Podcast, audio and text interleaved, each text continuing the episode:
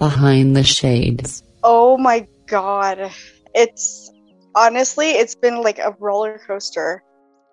It's been me like leaving my abuser, but also having to leave my kids behind. And then um for months and months having to deal with like the same like he's he's pretty much doing the same thing is telling me that he knows my address, he knows where I live and that it's a really crappy part of town and that he knows people all across Canada that he can just dial up and say, "Oh, go and find her," blah blah blah, and it's just like I, it, it doesn't work anymore.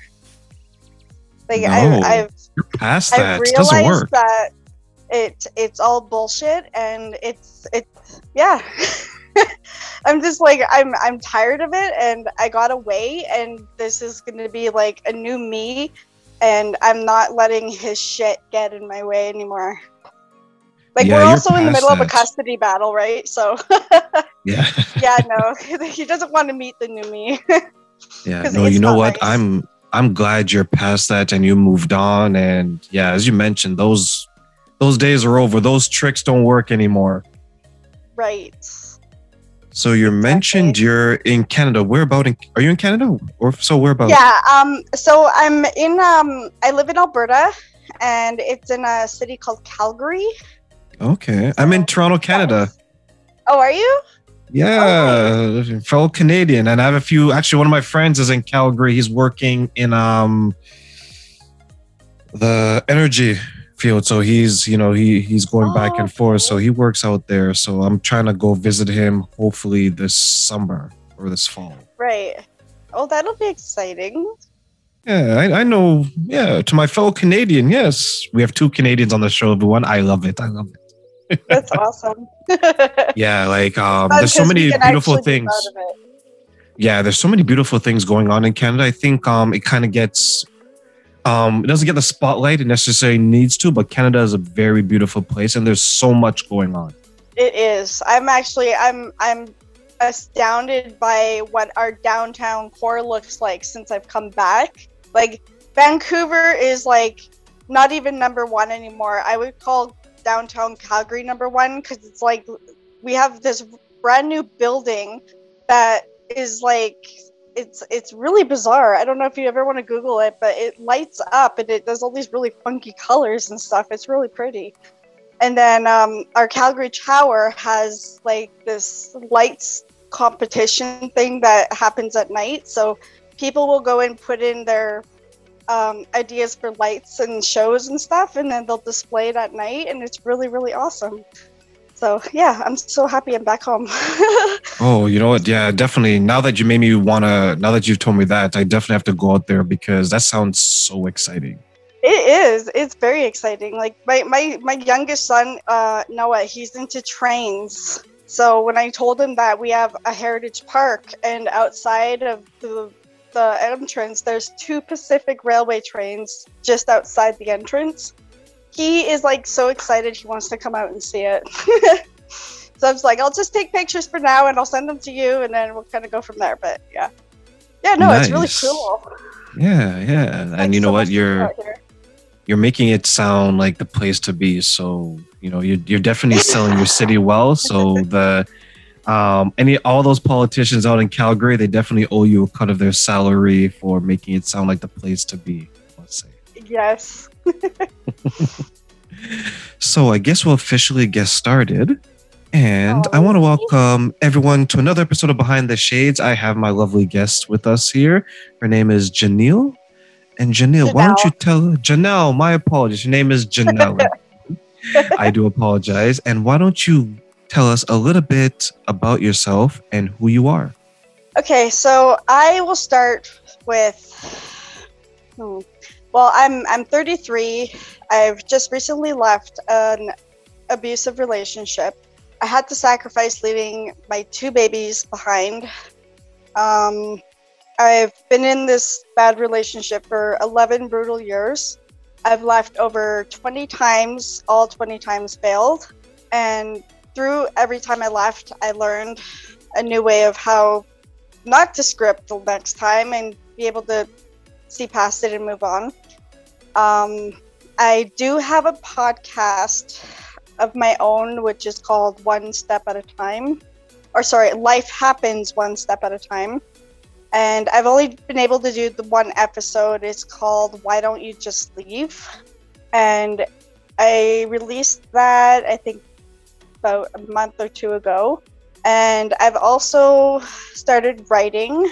So I've written my first children's story that my six year old inspired me to write. He came up with the title, which was Why or The Wind is Angry.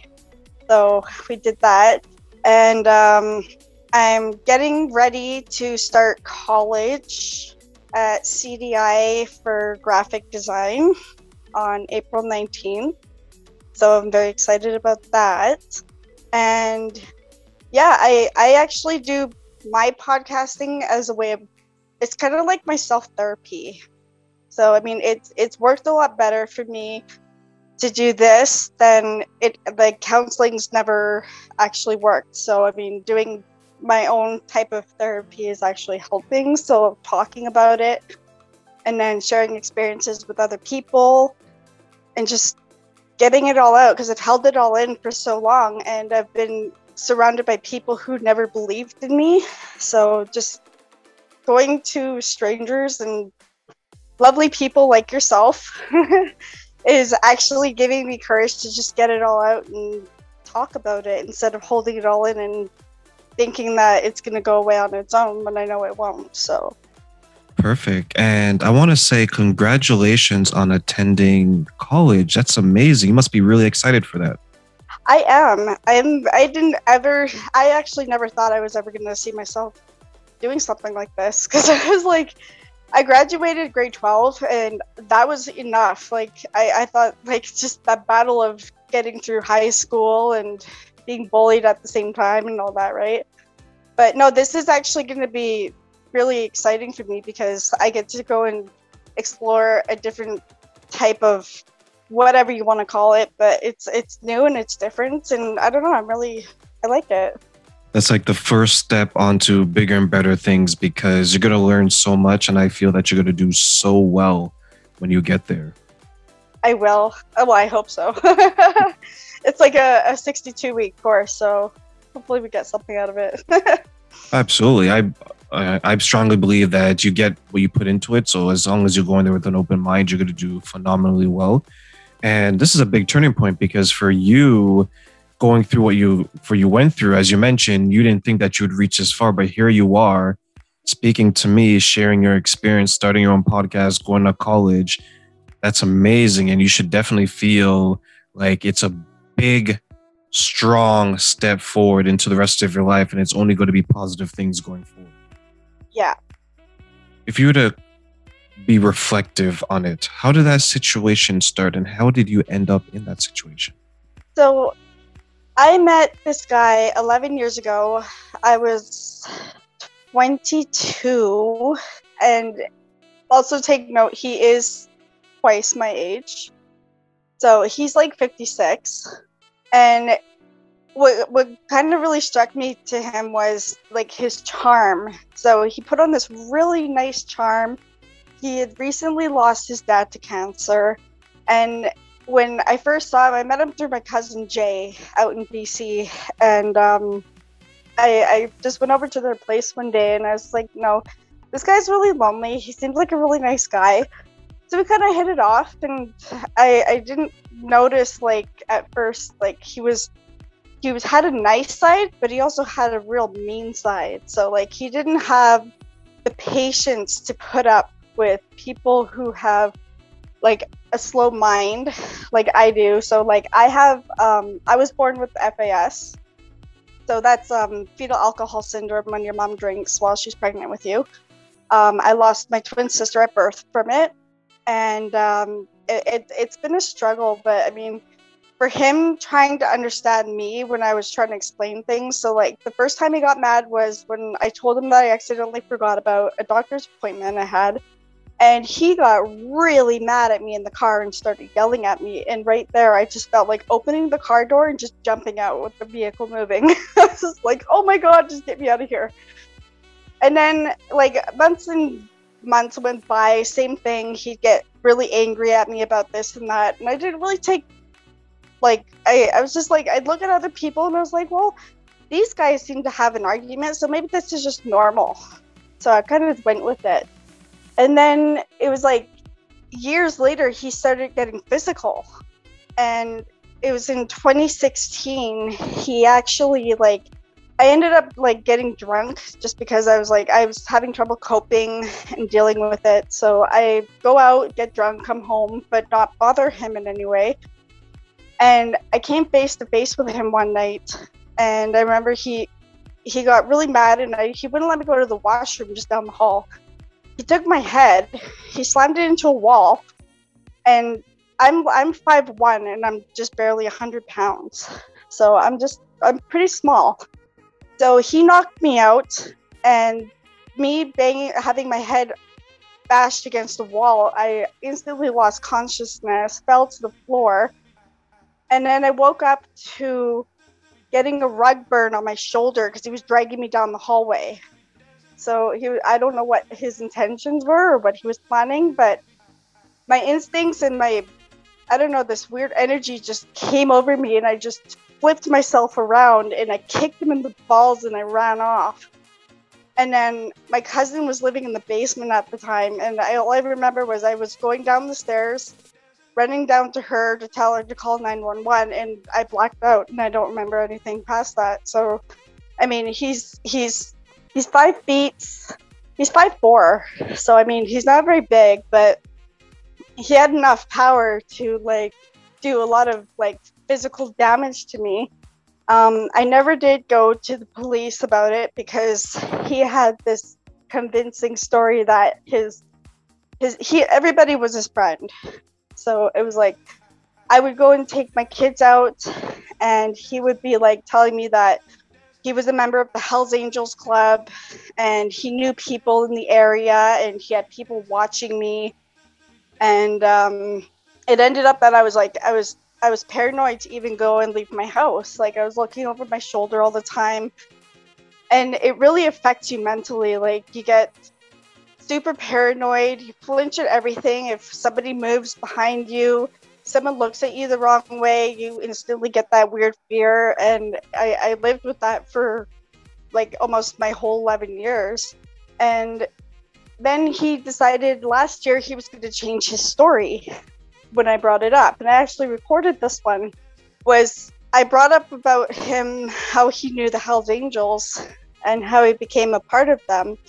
And his first story was like before this one was that he was it, it took place in England because that's where he was from was um, Hampton Court, England, or somewhere in there. And um, he became a Hell's Angel, but he had they gave him this weird um, ceremony where he didn't have to have a tattoo or he didn't have to do certain things just to get into this club. And I was like, well, that's kind of odd because usually bikers and gangs like that, they have to have some sort of a thing on their body, like ink wise, saying that they're part of a member or a gang or something, right? So I was like, oh, okay, whatever. And then he told me like his first time he uh, he had to kill somebody to get into a club. So that kind of just like struck me as odd. I was like, how are you still here and not behind bars for doing something like that? Oh, we get away with stuff all the time. I was like, oh, okay, whatever. So I just kind of went with it. And then when I brought it up with him again, he was like, oh, well, we were part of this um, it was like a charity club. So the Hells Angels would go and do charities and they would help the less fortunate and he did all this really nice stuff and I was like okay, so I have two stories now from him but from the same type of motorcycle gang. And I was like, okay, this is weird. but he was like, yeah, we did really great stuff with them and I didn't have to get a tattoo, and I was able to leave whenever I wanted. And I we they let us go because let me go easily because I was such a great guy. And I'm like, oh, that's interesting. Okay, but I don't know. Like if if anybody from the Hell's Angels ever heard him saying stuff like that, I'm pretty sure they wouldn't be happy about it. Yeah, it does seem like it's someone that is trying to make up a backstory to maybe sound convincing in a way to keep you attached and dependent on them because what i found is one of the ways that abusers um, or people who engage in that type of activity they always want to make sure that their victim stays as close as possible to them and doesn't venture away and find the truth and discover right. them because a lot of times these are people that aren't very confident themselves or they may be going through something themselves which puts them in a situation not minimizing what you went through but put them in a situation to try to have control over right. you right and you're the type of person from what i'm hearing now is that after a while you began to doubt the stories because one they're changing into they're becoming more and more unrealistic was that right. The point where you started to think to yourself that i know sooner than later i am going to have to figure out something for myself and take a step away from this because you're going through mental physical and emotional trauma. Yeah it was it was it was confusing at first because I was I started like I I use the internet for a lot of research, right? So that was kind of like my standing point was let's go and do a bit of research, find out what we know, and then I would go and ask around like whatever friends he had. Are you aware of when John was this and that and this and that, and they were like, "Oh, we didn't know about that, and we were friends for life." And I'm like, "Oh, well, that's interesting. He would be friends with you for like all his life, but he would never say anything." And like, I even approached his brother. Um, his name's Maurice. He's like in a band with um, I don't know if you've heard of them, Dogs D'Amour, and he's married to Share Pedersen from Vixen, and they live in Florida but it's like I, I would ask him about things like this and he would kind of like he, he wouldn't really he didn't like touching on the topic but it was like he had his own he knew that his brother had issues like he was oh i don't know what the word is well okay so he broke his neck in 86 um, he got pushed in the shallow end of a pool and he broke his neck in two places so following that, he ended up with a halo on like those ones that you bolt onto your head. So you have like two bolts here, two here. And the way they did it was they had him strapped into a chair, no anesthetic, and they drilled four bolts into his head. And I was like, well, how the heck do you walk away from that saying you're okay? And having to go through that twice. So I was like, okay, well, this is kind of making a little sense. He's a little uh, like loony up there. So I'm like, okay, well, maybe we should like go and see if we can approach him about any mental illnesses. So I'd go and talk to his mom, and she would do, she would instantly like just threw it down. Was like, I I didn't get him any help because there's nothing wrong with him, and mental health you don't need counseling for stuff like that because it doesn't work. I was like, oh no. I'm like, okay, well, this answers a lot. so I was like, okay, so your son has brain damage and you were a nurse, but you failed to get your son help. And she's like, There's nothing wrong with him. He's fine.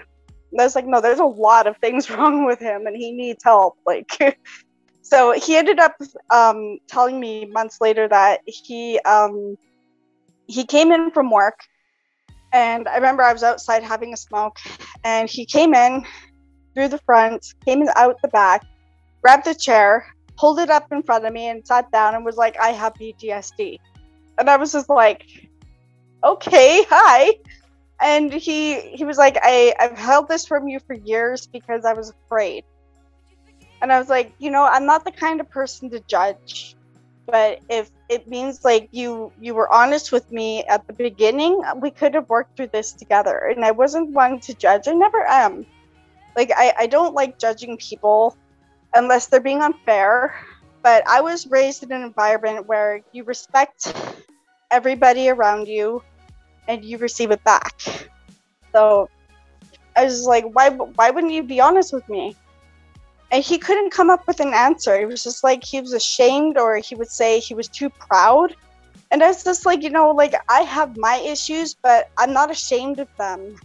Like it's it's just a fact of life. Like shit happens, right?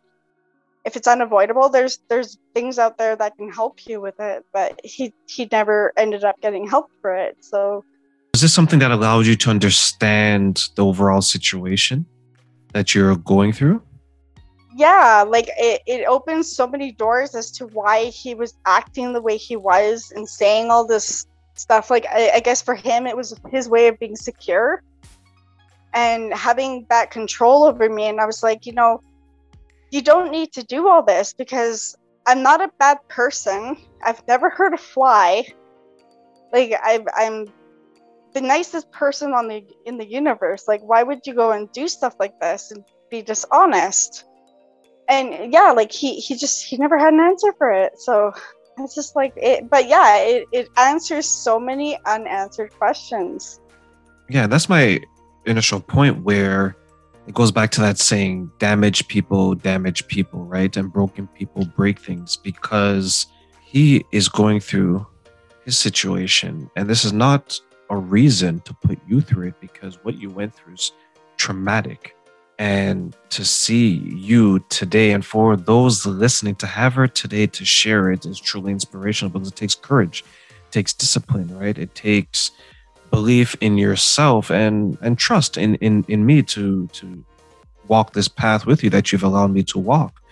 And one thing that I will always say because I've I've talked to a few people that have gone through um, a type of abuse, either it's um, maybe in a sexual manner or physical manner, is that the last thing you want is for someone who is hurting or someone who is broken to hurt you. And then as a result of that, you continue to be hurt yourself. And then you take that hurt into the future. Did you right. find yourself trying to make sure that when you're able to overcome your past and work on it and have your own podcast and have these beautiful conversations, did you find yourself sometimes struggling to not bring that pain from the past into your future? I mean, I like I, I thought about it, but it's like if I leave the pain in the past, it's always going to be there, like as like an untouched book and then it's going to be seen to me as like a book with dust on it until I am buried again. Like I've I've actually just from the incident I told you about when I I had the head smash like where he smashed my head. I do have some memory loss from that. So like my I remember my uncle was bringing up um, a past incident that I had with my dad that I totally forgot about, and I was like, it was like he he brought up like again a dusty book that I totally forgot about, and he uncovered it and was like, "Oh, do you remember blah blah blah?" And I was like, "Oh my god, why would you tell me that?" but it's like if I if I leave it in the past, it doesn't go away. It's always going to be there in the back of my head, and it's always going to bug me unless I bring it up and I actually open that book and I read it and be like, okay, well, this is what happened. We can't change what happened, but this is how we can fix it or address it or try and make it a little better or try and help it so that it helps me heal from it.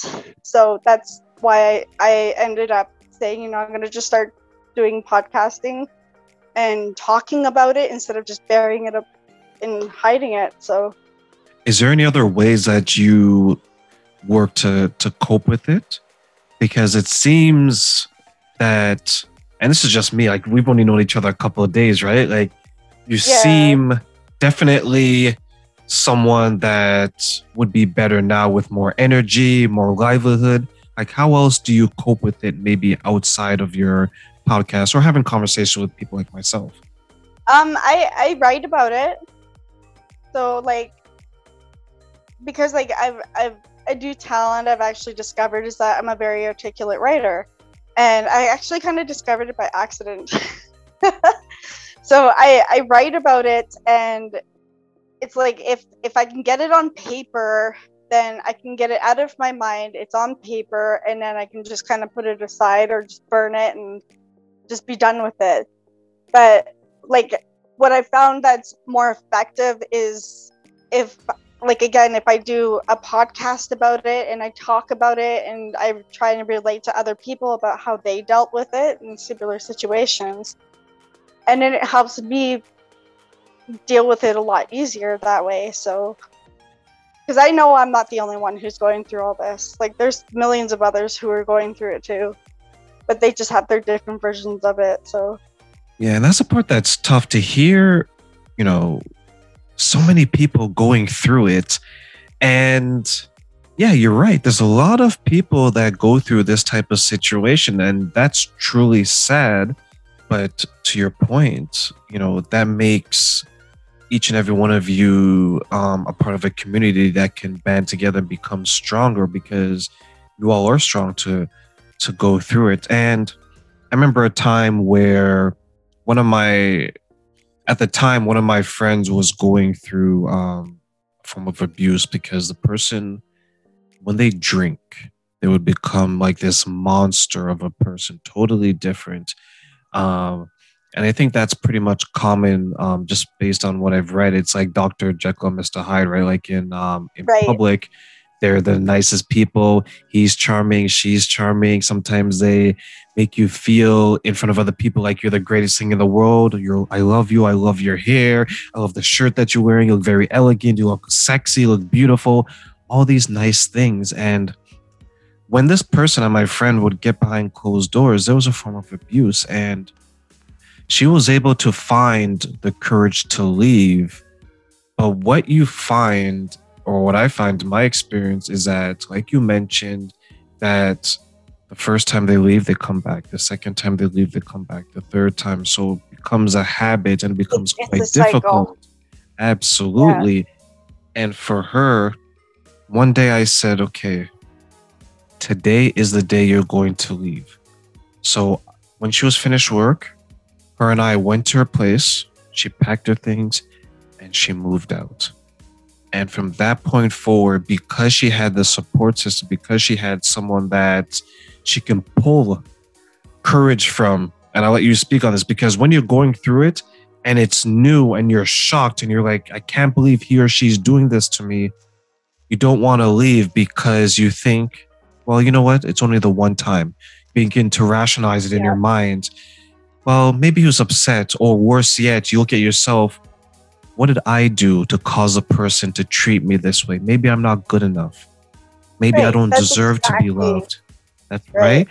So, are these things that you're going through earlier on, thinking that it was your fault, you weren't good enough, maybe you don't deserve love? Was these some of the thoughts you had? these were exactly the same thoughts that I had.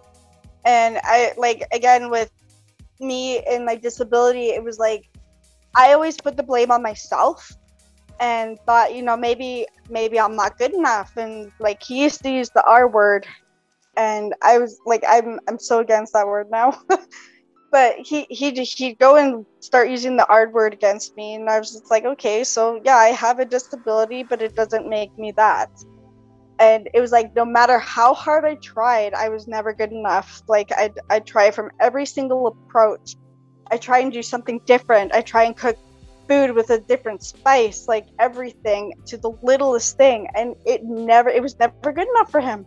So it was like I, I exhausted myself and it was like to the point that I I started drinking because I was like giving up, and then from that I ended up becoming suicidal, and I just like I almost committed myself to a psych ward because I I seriously thought I was going crazy. So it's like it, it really messes with your head after a while when you you sit there and you scratch your head like what did I do wrong? How can I fix it? And then you play the same the same role over and over and over in your head and it's like you you you you lose a battle that you're never going to win yeah, it's such a scary concept to lose your own mind. And Yeah. I look at people that reach an age where they're old, right? They, they've they've reached advanced years, and they're Yeah. losing their mind. And I look at it, that has to be one of my biggest fears is to to lose my mind. But it goes back to what we what we talked about, where and for those listening, where you're trying to please the person that's causing you pain. You're trying to adapt, you're trying to change, you're trying to compromise yourself to that. And I guess my question to you would be for the people out there, the men and women who are going to listen to this, who know someone like I how I knew someone, or maybe going through it themselves. What advice would you give them to help them identify a situation like yours so they can get out of it sooner than later? Okay, so this one I've actually touched base on. Um, I did a. It's it's actually on my website. Um, the stages of leaving and identifying abuse and knowing when it's time to leave. When you know that you're not good enough and you've given your all, don't stick around because he's not going to change. You nothing that you do is ever going to be good enough. You've exhausted all your options. There's no other there's nothing left to do. It's just move on and try something else. But be careful when you're leaving. Like there's there's tricks out there that I've actually had to use, which was like, um, for those who've struggled with leaving their abuser, is um, doing the pizza 911. So dialing 911 and pretending you're ordering a pizza. They're going to catch on and eventually get you your help. Um, another one I've tried was your car alarm if you have your car keys and you keep them somewhere close to you, even if it's by your bedside, and or anywhere when where just keep them on you at all times. But you push your panic button and you complete you you repeatedly do that. Your neighbors are going to get annoyed, but they're going to come and check on you and make sure that you're okay. Those are a couple of them. Um, there's a few others that I've got. I haven't uploaded them yet, but um, for for leaving your abuser but yeah like just just don't stay if it's not going to be worth staying. Like you'd be wasting your time. Like i i feel horrible for wasting 11 years of my life. Like all my early 20s and that. I'm 33 now and it's like i haven't done anything with my life but now i'm starting to do something but i mean i i would have loved to done this like years ago and been able to get my kids to a safe environment. But I mean, it's better I do it late than never. Yeah, and don't feel yeah, you may feel bad that you you know you spent all those years, especially your twenties. Twenties, you know, you look at everyone around you, and the and the twenties are like everyone's so happy. They're trying new things. They're meeting all these people. They're going on their trips, and it looks like it's the time of their life. And then you enter your thirties. That's when you have to say, okay, you know what? I need a job. I got to pay this. I got to pay that. I gotta get yeah. a house, I have 2.5 kids, dog named Sparky, and the white picket fence. Yeah. you know, that's how we do it. In, that's how we do it in Canada, everyone over here. But, you know, um, you got out when you had the strength to, right? And you had to do fine. And you mentioned something that I want to elaborate on um, when you said that, you know, for those who feel that they're they're not worthy or they're not good enough do you still have that state of mind now? Like, do you feel now that I am good enough? I deserve happiness. I deserve love. I deserve someone to hold me and tell me that they care about me. I deserve someone to make me feel like I'm the most important thing in their world. Do you feel that now? I absolutely do. I do. Um, I'm I'm actually with the very man who actually saved me from suicide on August 8th. Um, we've been together since July 27th of last year. So yeah, no, my my life has been a lot happier, and he's because he he's witnessed a lot of the abuse too. So I mean, he's he's been my shoulder, my rock. He's my angel, and I'm I I love him. and I've actually I can't I, I have to say that I've never loved anybody the way I love this man. Like I I wouldn't be here today if it wasn't for him. How does that feel for you coming from where you came from just before this person? It's it's actually life changing because like I I've lost my mom to cancer when my when I was actually pregnant with my first son and she died a month before he was born so i had that trauma and it was like my life just kind of went downhill. And I, I sat here thinking, you know, like nothing ever, nothing good is ever going to come out of this. So it's like everything I did, it was a downfall. And then now everything's just kind of going up from here and like i'm going through custody battle and everything's kind of going my way so yeah no i mean like if you put you start putting more faith in things that you you know that you're good for they're gonna eventually start happening. So yeah it's wow i'm just happy where i am now. It's like two totally different worlds now for you right? Yes it is. It's it's amazing. Where are you gonna take your life from now janelle? Like where do you want to take it and where is it going right now so it's it's going to i mean like it, it's it's not really going very far right now because we're in a pandemic but with the things that are going on for me right now i mean i'm i'm happy with where i am. I'm starting college.